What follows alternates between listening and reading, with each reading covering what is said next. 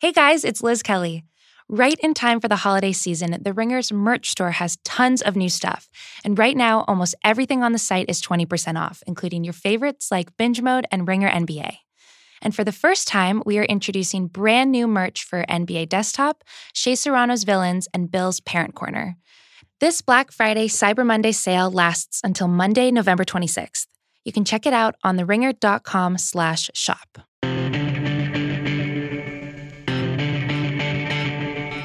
Welcome to the Ringer NFL show. I'm Robert Mays, joined as always by Kevin Clark. How you doing, bud?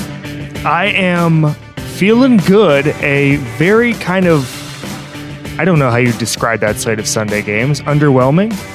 I mean, coming in sparse, sparse. Yeah, coming in it was underwhelming, and then the games themselves were also underwhelming.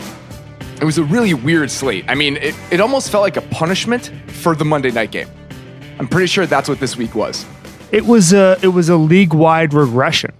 That's what this is. Monday night was unsustainable in terms of both points, offense, creativity, and fun. And we got we we felt the Bills were due this week. The Bills were due. I cannot believe that game like even exists in 2018. That Bills Jags game. I mean, it's just unwatchable. There's like, absolutely nothing redeeming about that football game.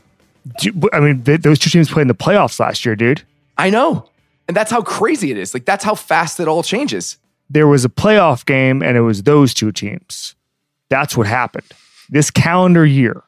Oh, how fast it all changes. All right, so this calendar year, 2018. Because the slate was kind of strange, what we're going to do today is that we're going to kind of break down some of the wild card teams that okay. played today that may end up as the 5 or 6 seed and try to figure out if any of them are a threat, if any of them are kind of real in the overall grand scheme of the playoff picture. Do you want me to go first? I guess so. Let's start with this. Which team that played today and won? I guess. I mean, we'll let's do the teams that won. So Seattle okay. wins. They beat Carolina. They're now in the driver's seat for the wild card. The Colts beat the Dolphins. They're in the same spot. Of those two teams, which do you feel better about winning a wild card weekend playoff game? Oh, if it's just those two teams? Well, let's start with those two teams and let's okay. keep going.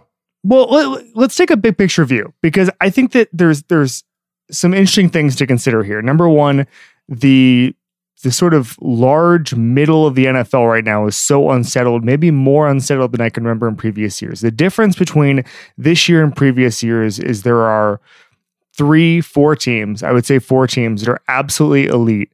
And then there's a group of I don't think it's an understatement to say 10 teams who who are just in this this weird middle that can go in any direction. And so we're starting to see some of these teams, you know, it's it, it's funny because Roger Goodell a couple of years ago floated this idea that that we needed another playoff spot in each conference to reward teams that were coming on hot at the end of the year. And that was abandoned because we started to see, as we discussed, that the, there was a damn Jaguars Bills playoff game this year. Um, you know, there's no need for that. But I think the idea of a team coming on late and making noise is a very exciting thing in football. Do I think either the Colts or the Seahawks are going to win a playoff game? Probably not. But I mean, first of all, who the hell knows what's going to happen in a month? I mean, it, it, this this season is just throwing so many different things at us. But I think that it's something we've talked about a couple of times everything outside of basically the conference championship games this year, in my opinion, does not matter. Um, it, you know, you'll, you'll print some T-shirts. Uh, it'll be nice, you know, a couple home playoff games or whatever. But I think that the the four or five teams that can make the Super Bowl, we sort of know those, and I don't see any of these wild card teams making the leap, except except for maybe the Chargers, and we'll get to that in a second. Yeah, I mean the Chargers are definitely the team that I feel like can knock off one of the. There is no there is no NFC Chargers. Does that make mm, sense? Yes, I think in the wild card kind of conversation, none of the teams or anybody wild I, card I, the NFC. I think that the Saints and the and the Rams are playing an NFC Championship game as long as everybody's healthy and there's nothing, you know, there's not an alien invasion or something. Like I, I think that's pretty much settled. I can't quite start thinking that way, unfortunately. I am. Oh, Oh, yeah, Jesus. That, that's okay. that's not that, that's not allowed for me. Okay, even, here we even go. if I believe that that's true, I'm I'm not allowed to say it quite yet. So, okay. But yeah, I agree with you. I, I don't think that either the Panthers or the Seahawks or whoever wins that whoever gets the wild card spots in the NFC, they're not in the same class as the Chargers to me. So I tend to agree with you. I think the NFC is much more settled because I, upsets are going to be harder to come by.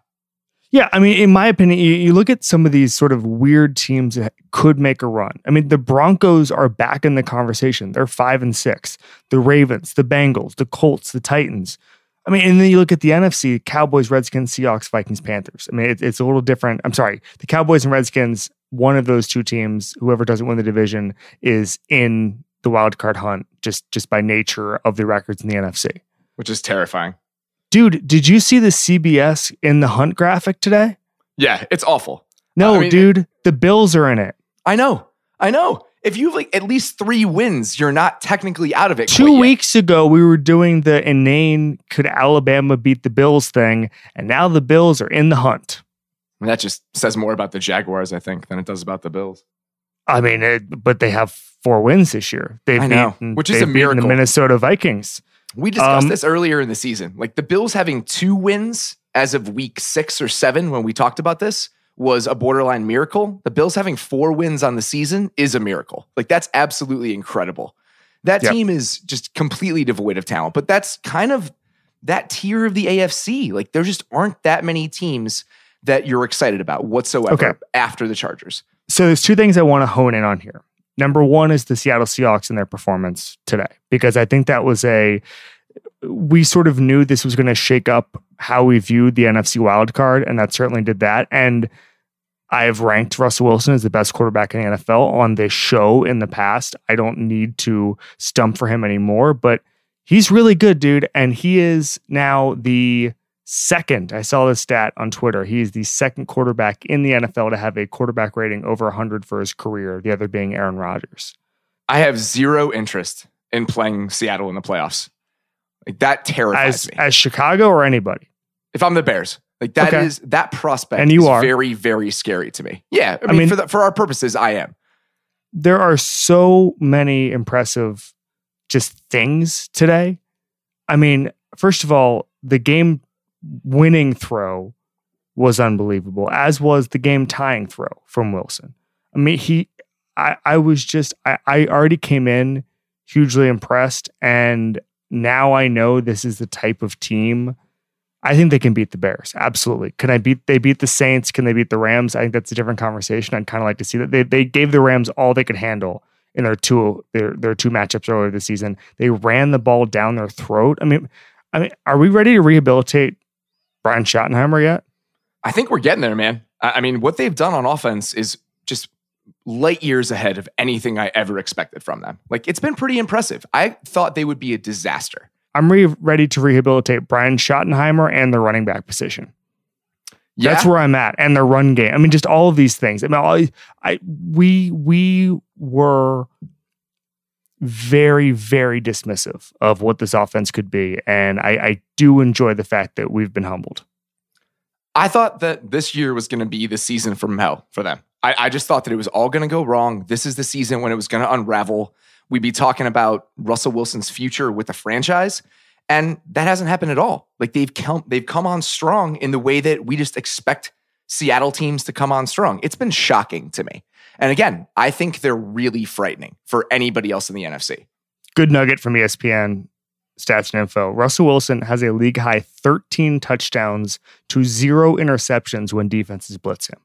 It's the sign this of a good quarterback. This man. is yeah, yeah, and, and this is the development, the evolution we thought we were going to have. And you know, I've sort of the analogy I gave a couple of years ago that people do remind me that I made, and and and because it actually is one of the takes that aged well. It's kind of like a because it's Seattle. Wilson's kind of like Dave Grohl in that he just yeah. switched he just switched roles. I mean, he was a completely different quarterback when he needed to be in 2012. And as you know, that 2016 season where basically he, the, the talent was such that he was starting to have to be the offense. And then 2017 and now 2018. I mean, you watch the end of the game today and you just see he can take over a game. He is an elite, elite quarterback.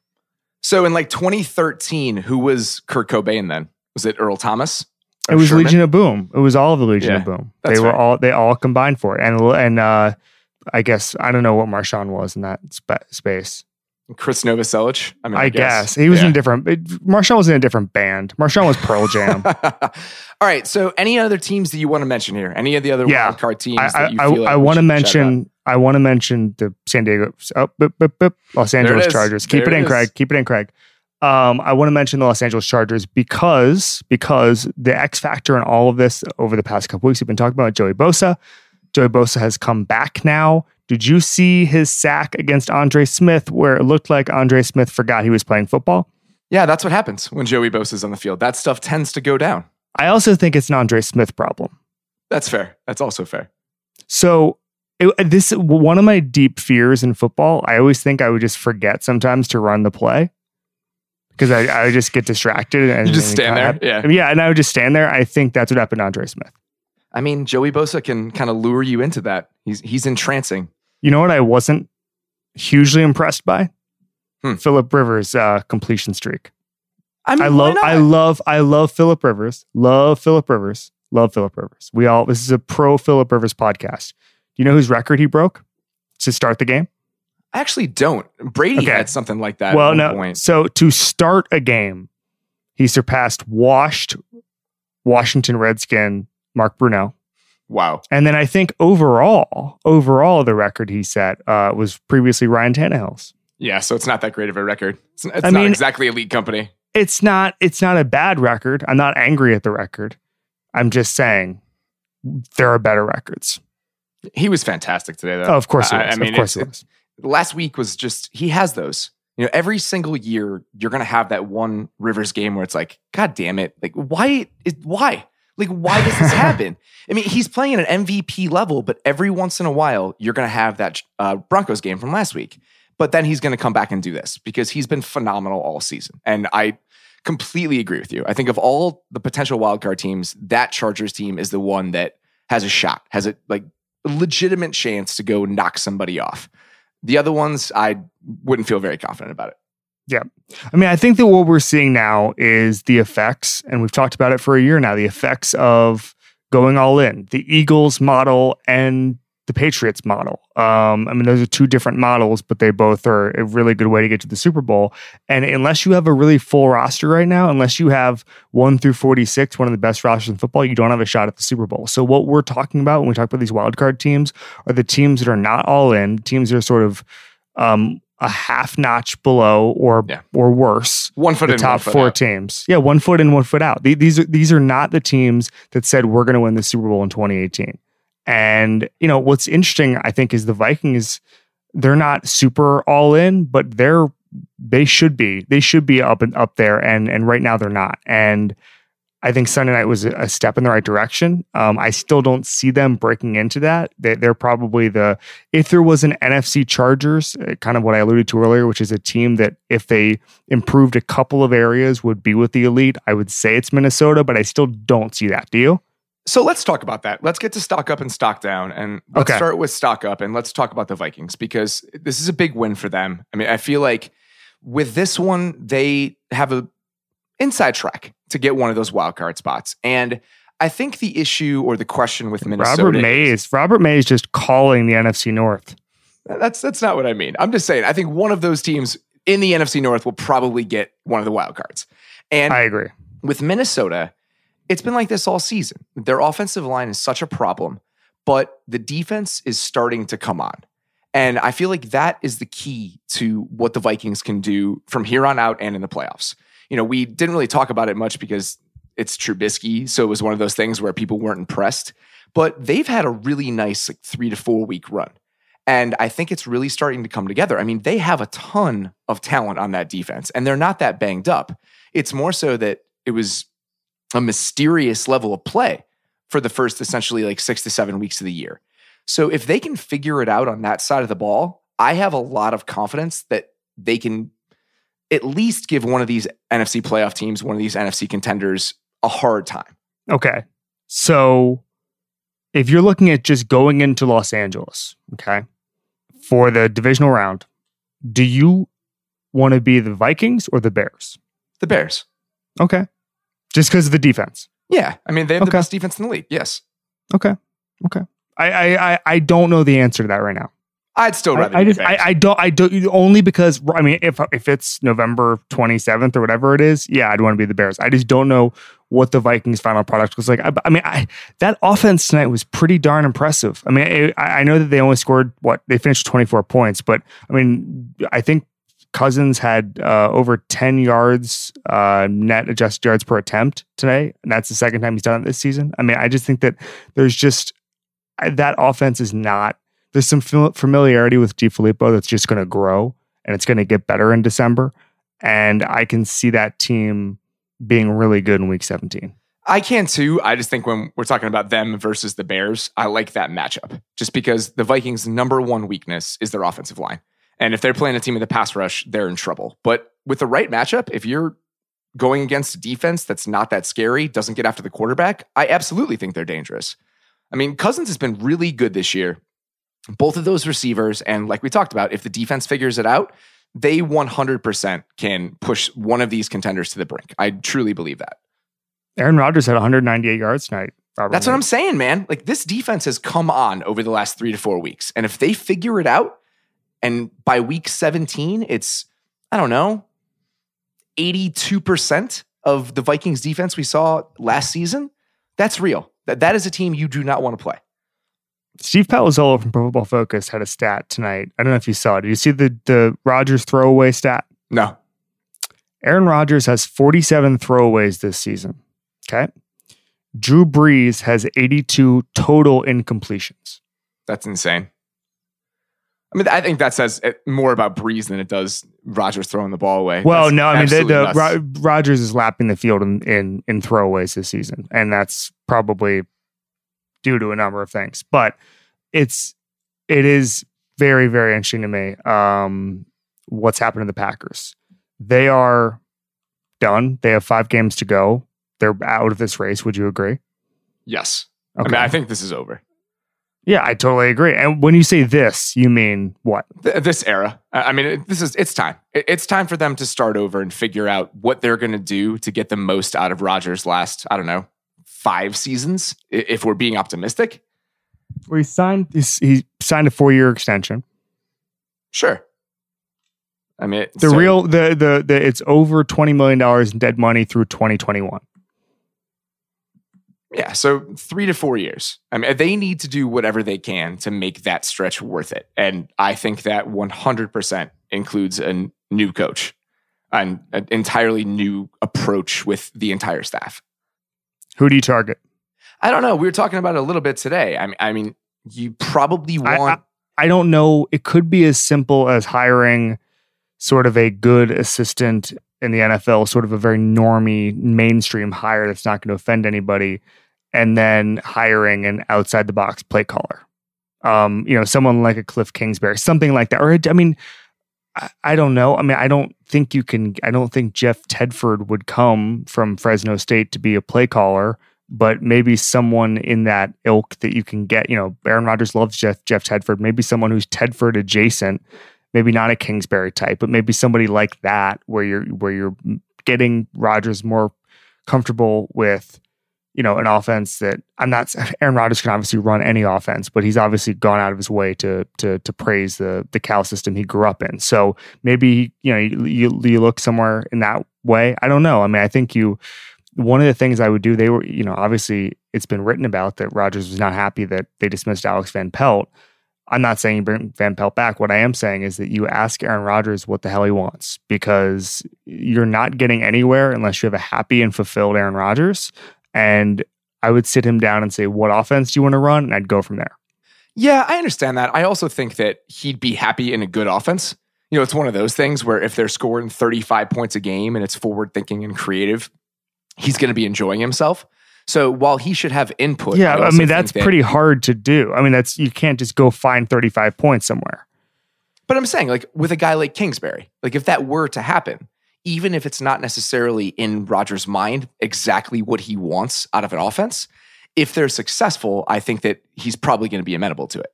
Man, remember when Norm Chow came to the NFL and absolutely sucked? Where was he? Tampa? Tennessee. Oh my God. I forgot about that. Who was the coach there at that time? Was it Fisher? It may have been Mike Munchak.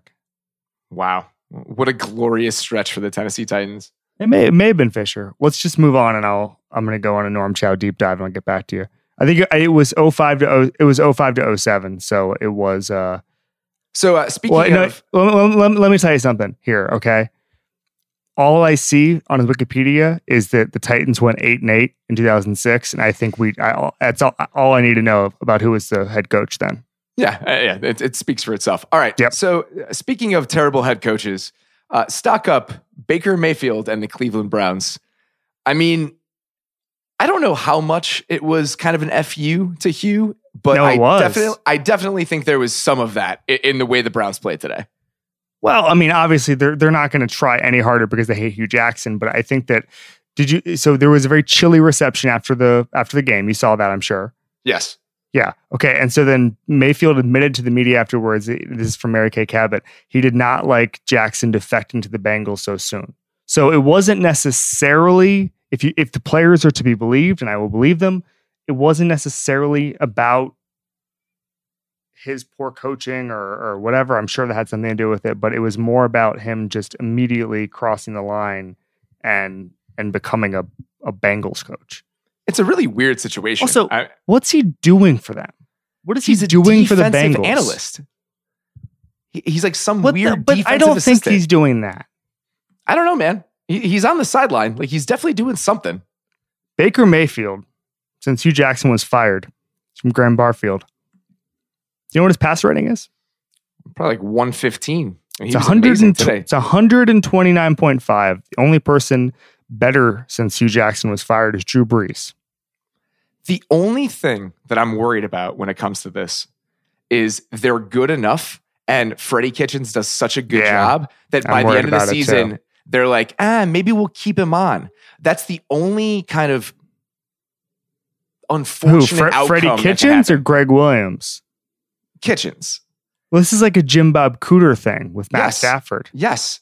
And I don't want that. I want them to go get whatever it is, a Lincoln Riley, obviously not Kingsbury, but somebody like that. I want them to have a hot coordinator candidate to like work with Mayfield. I do not want Freddie Kitchens to have Baker with a 120 passer rating over five games, and then suddenly the Haslams are like, eh, you know what? This this works. Let's let, let's keep doing this. That is not a good outcome. I will take Baker Mayfield looking awesome right now, and we'll deal with it later. He's going to be really good, man. He's going to be really, really good. I tweeted it today. I was like, he's going to be really good. And people were like, he's already really good. It's like, no. I, I mean, when he actually gets a coach and a, an infrastructure and a system, like this is shades of what he's eventually going to be. This is not the guy that he can eventually become as a quarterback. It is much, much better than this. I will say that we, the coach probably matters with him more than anybody else right now among the young quarterbacks. Would you agree? It's so easy to make him bad. It's I no because it, we just need. I just think that the the putting him in the pocket. I listen. John Dorsey and I've talked about this a lot. His release is really quick. If you want to just have him do drop, step backs, fine, whatever. But I just think that that that you put him with the right play caller. Exactly what we're talking about. Even if you want to just give a blank check to Lincoln Riley, I think the ceiling is so high there with creativity. I mean, almost in the same way that that Mahomes and Reed were perfect there's a there's a universe in which Mayfield and blank coach is perfect. I don't necessarily know if that's true with the Sam Darnold or Josh Rosen. I tend to think that it's close. Uh, with Rosen, especially, I think that if he gets the right guy and if they decide to start over, I think he can be really good. It's been one of the themes of the entire season, man. Just the idea that coaches matter for every quarterback. Like how you bolster your quarterback and how you lift him up has defined this NFL season. And that's why I'm extremely excited to see what the Browns end up doing. Like, what are they going to give Baker and what can he become? Yeah, I mean, it's it's it's the biggest decision they've made in a long time. Oh yeah, and that's I mean, and that's and that's saying something because they have a top five pick every year. After choosing to pick Baker, this is the biggest decision that they're going to make in a decade in terms of who's going to be the guy to lead this franchise. Well, they made about 10 decisions not to draft a quarterback for like five years. It worked out, though. We've discussed this. All right, last stock up here. Uh, let's talk about Drew Brees a little bit. I know that game was on Thursday, but we've kind of alluded to this uh, in our last couple of shows. I want to play a little game, and the game is conceived mostly because of Dan Arnold being a person. Like the idea that Drew Brees is throwing touchdown passes to a guy named Dan Arnold, who I'm still not convinced is an NFL player, is very indicative of just the ability that Brees has had over the last 12 years, 13 years. He's he's approaching Mike Shanahan levels, and Shanahan's the GOAT, but he is approaching Mike Shanahan levels of just absolutely screwing with your fantasy team. Oh yeah, I mean, I have Michael Thomas, and the fact that Drew Brees threw four touchdown passes on on Thursday, and Michael Thomas did absolutely nothing is extremely frustrating. But I mean, it, it's crazy. His ability to just conjure receivers out of nowhere is nuts. So, with that in mind, uh, I want to do something where I'm going to list off three names, and you have to tell me which of those names has not caught a touchdown pass from Drew Brees since 2006. So, Saints era Drew Brees. Okay. Yes. All right. John Gilmore, Eric Johnson, Okay. TJ Fuller. Which one is not? Yes. John Gilmore did not. John Gilmore is a real person. Okay. He caught one touchdown pass from Drew Brees in 2011. Oh man, All right, ready? this is terrible. Let, us go again. Ready? Okay. Okay. Okay. I thought TJ Fuller, I think I thought it was maybe TJ Duckett. That's fair. TJ Fuller is a fake name that I just made up. So that, no, I know. I one. was think I I actually thought TJ Fuller was the most real of those three. All right, here we go. Billy Miller, Joe Morgan, Chris Harris. Chris Harris. That is correct. Billy oh Miller God. caught three touchdowns, and Joe Morgan caught three touchdowns. I Billy Mil- remember. Jo- I re- why do I remember Joe Morgan? I remember neither of those people. I remember Joe Morgan, the baseball player, and Billy Miller, the baseball player. Both of those guys are have No, names of I, re- professional I, baseball I players. remember. I remember Joe Morgan as a Saint. I don't know why that was. Yeah, I definitely don't. All right, one more. Ready? Yep. Jamal Jones, Erik Lorig, Tyler Murphy. I actually know. I, I interviewed Erik Lorig because he went on a trip to Turkey to teach women football with Marshawn Lynch. So that's not fair. It's. I'm sorry, dude. That's, So this one you got. Is, this is so. It's. It's Tyler Murphy. It is Tyler Murphy. That is correct. Since Drew Brees got to New Orleans, 53 different people have caught a touchdown pass. It's nuts. Like the idea I thought of the nine Kirkwood people you real. named, of the nine people you named, I still think TJ Fuller is the most real one, even though you made him up. Yeah, I mean th- that's where we're at right now. I mean, it's if you told me that Dan Arnold was a dude that Brees met while he was shopping at Walmart, he's like, ah, that guy's got a nice frame. I would believe it. I absolutely would believe it. Erik That's, Lorig. that's where we are. Erik Lorig has joined the MBA program at Wharton School, where he is in cluster three and is set to graduate in May 2020, according to Wikipedia. I don't know what cluster three means, but good for him. I don't, it's probably something that means something to Wharton. All right, before we move on, let's take a quick break. Here at the Ringer NFL show, we talk a lot about football. But why do we call ourselves a show if you aren't actually watching us? Doesn't matter. What does matter is when it comes to watching NFL football, you never have to miss a game with the Yahoo Sports mobile app. That's because the Yahoo Sports mobile app lets you watch local and primetime NFL games live on your phone. Tune into your favorite teams and the biggest NFL matchups wherever and whenever you want all NFL season long. So download the Yahoo Sports mobile app and watch NFL football at the tap of an app. Now back to the show. Yeah, that does sound weird.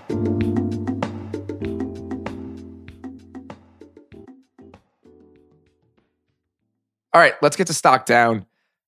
The Jacksonville Jaguars, man. I mean, could this have gone any worse? Uh, this is So- the season from hell.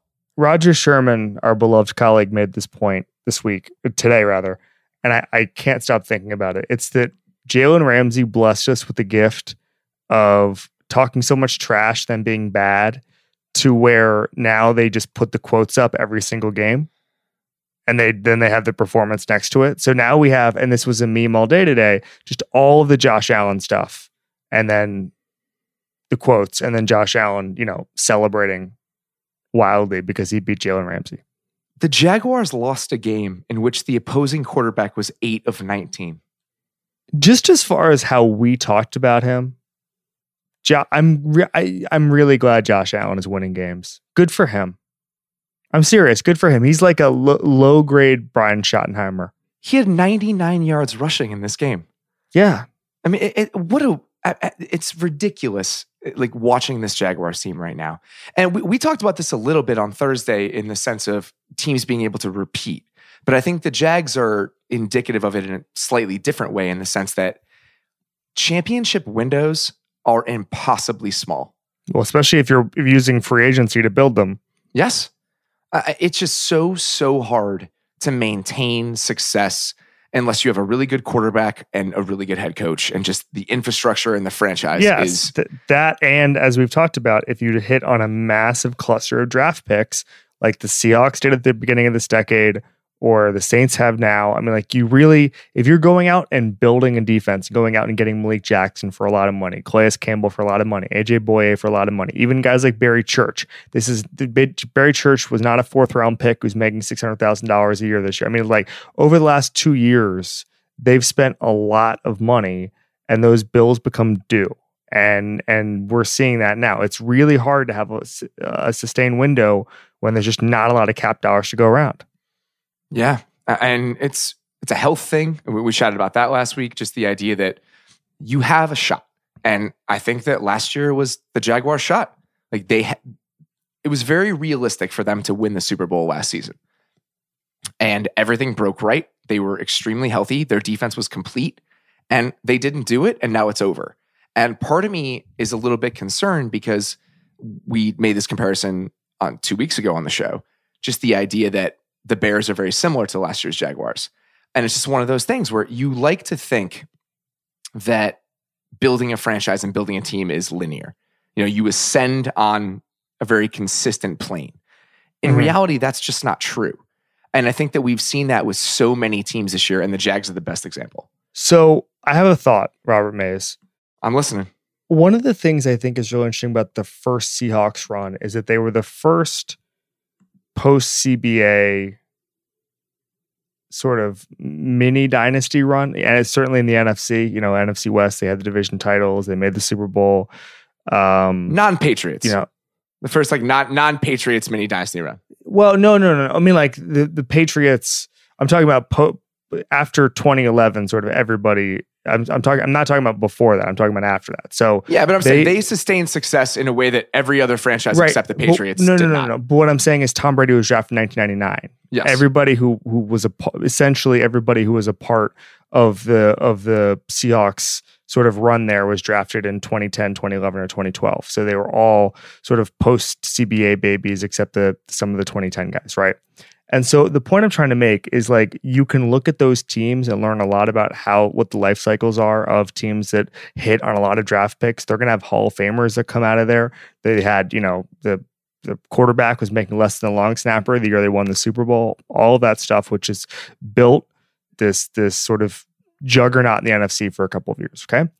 And so I kind of look at the Jaguars as what happens now in this new era of cap spending as what can happen, sort of the first test case. I guess that's the way to look at it. The Seahawks were a test case in how to view a team where all of a bunch of superstars were cost controlled for four years and they signed pretty good extensions and they were able to still su- sustain it for five years. Okay.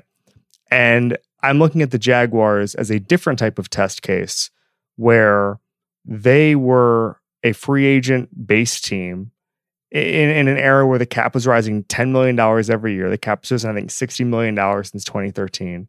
And what we're finding out is you really only have two or three years to get that Super Bowl or you're done. I mean, there's just not a lot of cap space to go around. And so I, am looking at the Jaguars very closely because I just don't think we understand how rare what they've done is, where you're just stacking star on star on star at different positions, where you've thrown so much money at one position group. I mean, you, have talked about it before. That's the most expensive position group, the defensive line, basically in the history of football. Yeah, I mean, they're the first free agent contender. Yeah, like in this era of the CBA, and I think that test case is a very good way to put it. We've learned yep. a lot about how sustainable, how replicable, how long a team like that can last, and the answer is not very. I mean, it's. I'm not surprised that this has happened. I'm surprised the fall off has been this drastic. That's what I'll say. Last thing on this game, besides the Jalen Ramsey thing, did you see that uh, J- Josh Allen had the most air yards per throw of any quarterback today in the last three years. He completed eight of them, so that makes sense. Yeah, he's just crushing it. He's just Dan Fouts now. All right, uh, let's keep going with stock down. Uh, the Cincinnati Bengals, man. Uh, we were chatting about it a hmm. little bit in Slack. If this was any other franchise, their head coach would be fired tomorrow. Like it's embarrassing. Well, if there were any other franchise, they wouldn't be leaking. They might hire Hue Jackson. What if?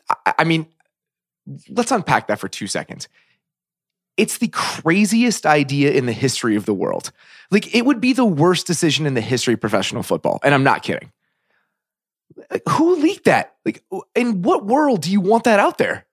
So, Joe Posnanski years ago, after Eric Mangini was fired, wrote a piece about whether or not the Eric Mangini Cleveland hire was just the worst hire in the history of football. And so I think about that sometimes. Like, what was just the worst hire? The absolute worst hire. Everyone knew would be a disaster, and it was. And the Hue Jackson to Cincinnati would be a number one probably forever. That decision should go into Canton as as the, the, the hallmark of bad football decisions. He is objectively the worst head coach in NFL history by record. In what world does he deserve another chance? I, I mean, how that got out into just the atmosphere and into the media is fascinating to me. Uh, where it started, who thought it was a real thing. I want to know everything about how that rumor came to exist.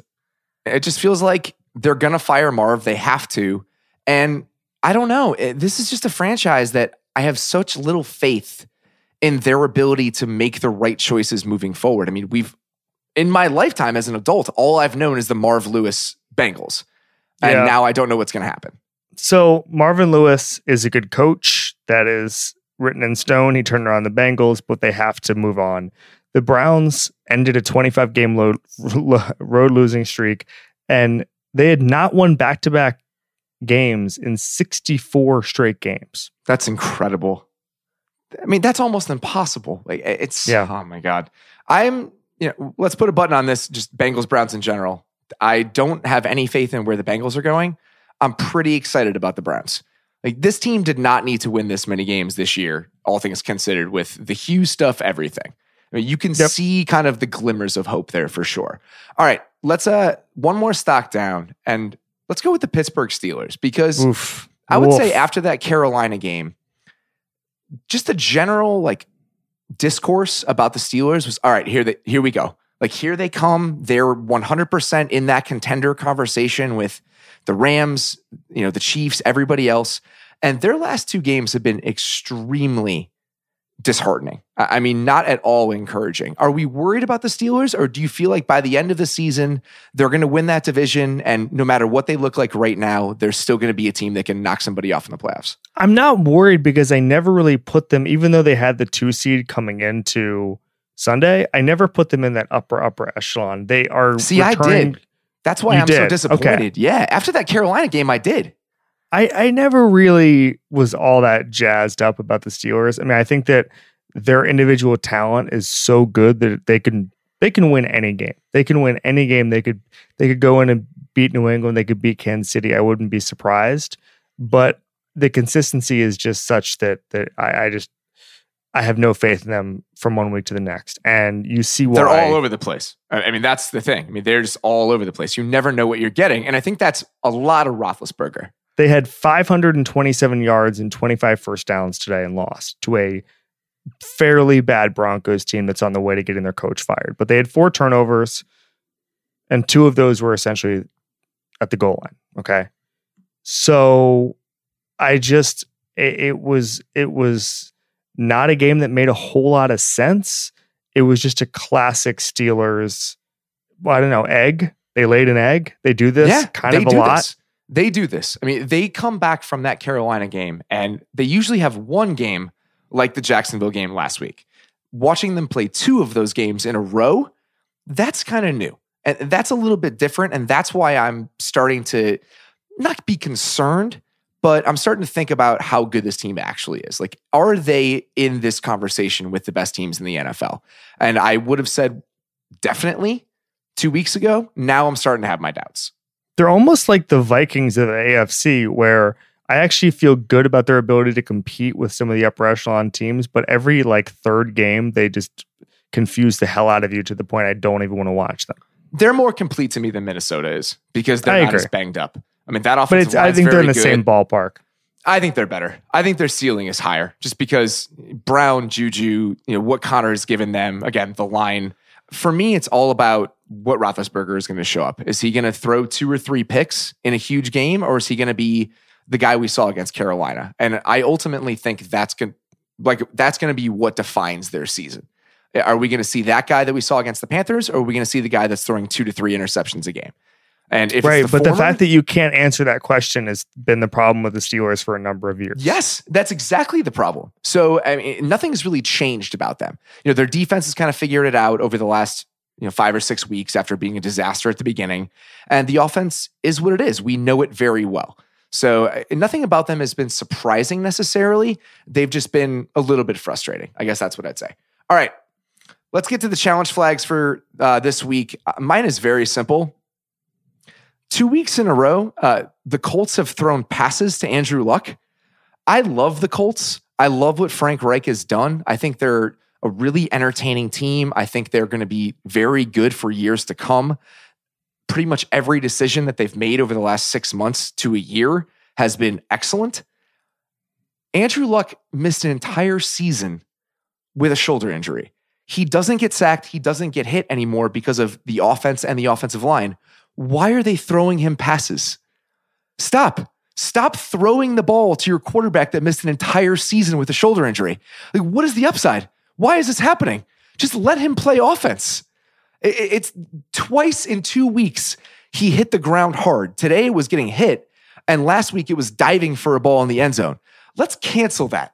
It's just not necessary, and especially with a guy who is your franchise. It's it's one of the dumbest trends of of November 2018. Just stop. Just don't do it. The guy's throwing three touchdowns a game. Just run your offense. My favorite thing now is now no, you can just double down because now it just seems so unlikely they're going to do it next week that they just that it's going to be wide open. Yeah, exactly. Yeah, he, he's going to walk into the end zone. I'm going to look like a moron. But even still, it's process over results. I object to it as an idea. All right, what's yours? The Chargers need to fold. In what they sense? Pl- they played a team today that didn't have a large traveling fan base, and there were just massive amounts of empty seats. What are we doing here? What's going to happen when they? I don't obviously don't mean they should fold. Can we get them somewhere else? Can we put them somewhere else? I mean, you heard those kind of reports from the owners' meetings that right, but now they're just committed to LA in the long term. And what are they going to do when they play in a massive stadium in Inglewood? I don't know. I mean, it's one of those things where you know, we make jokes about it and the idea that it's full of Chiefs fans, whatever.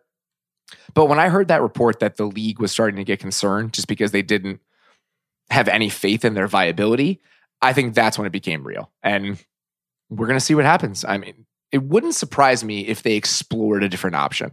I would bet on them staying in LA. They need to explore people coming to their games. I, that's fair. I mean, it's it sucks. I mean, I you know how I feel about that team. I think they're super fun. I love the talent uh, and the idea that they, you know, if, if a football team you know, wins in a forest and no one's yeah. there to hear it. I mean, it's just one of those things. I mean, it's it's unfortunate. Uh, everything about kind of their move to LA compared to what the Rams have kind of built for themselves. It's not shocking you know, considering the Rams had a built-in fan base in Los Angeles already. They're a super exciting team, all that, but it sucks. I mean, it's watching that team play in an empty soccer stadium is not fun. Hey, one more thing. There's a really good Seahawks cornerback named Trey Flowers. Which Trey Flowers has to change his name? Because there's that, two really good young players named Trey Flowers now, and one of them's got to make the move. It confused the hell out of me when I was watching that Seahawks game. I was like, really? We're gonna have two Trey Flowers? Is is Trey their real names? It appears that Trey, the Seahawks player's name is Trakeel, and Trey Flowers, the Patriots one, is named Robert. This is actually very funny. His name is Robert Lee Flowers III. Yeah. My name is Robert Lee Mays III. What a, this is a miracle.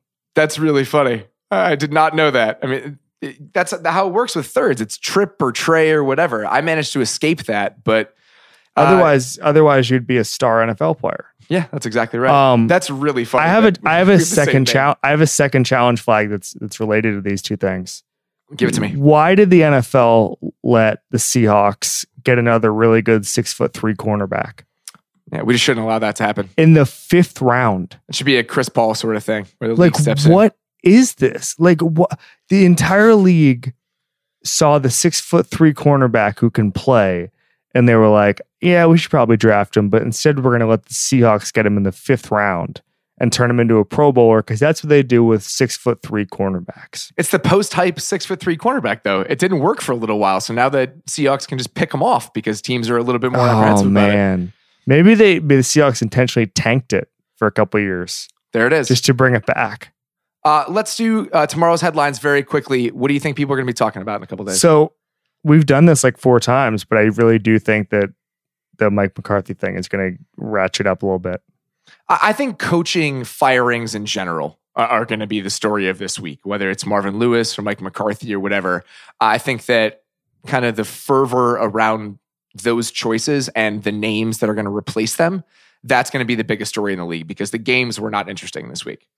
Yeah, I also think that um, just the idea that that players are declaring for the draft, we're going to start to hear a little bit more about that. And then there's so many teams that have removed themselves from contention by being terrible that we're going to start to have sort of quarterback watch 2019 as far as the draft goes and and sort of early sort of informed mock draft season, I guess you could say. Yeah, that's fair. I mean, we all kind of started talking about it last week. We were chatting about what teams might trade up. So yeah, that makes well. no, sense. we started talking about it in September when you unleashed Justin Herbert is too tall to be a good quarterback. I still believe it.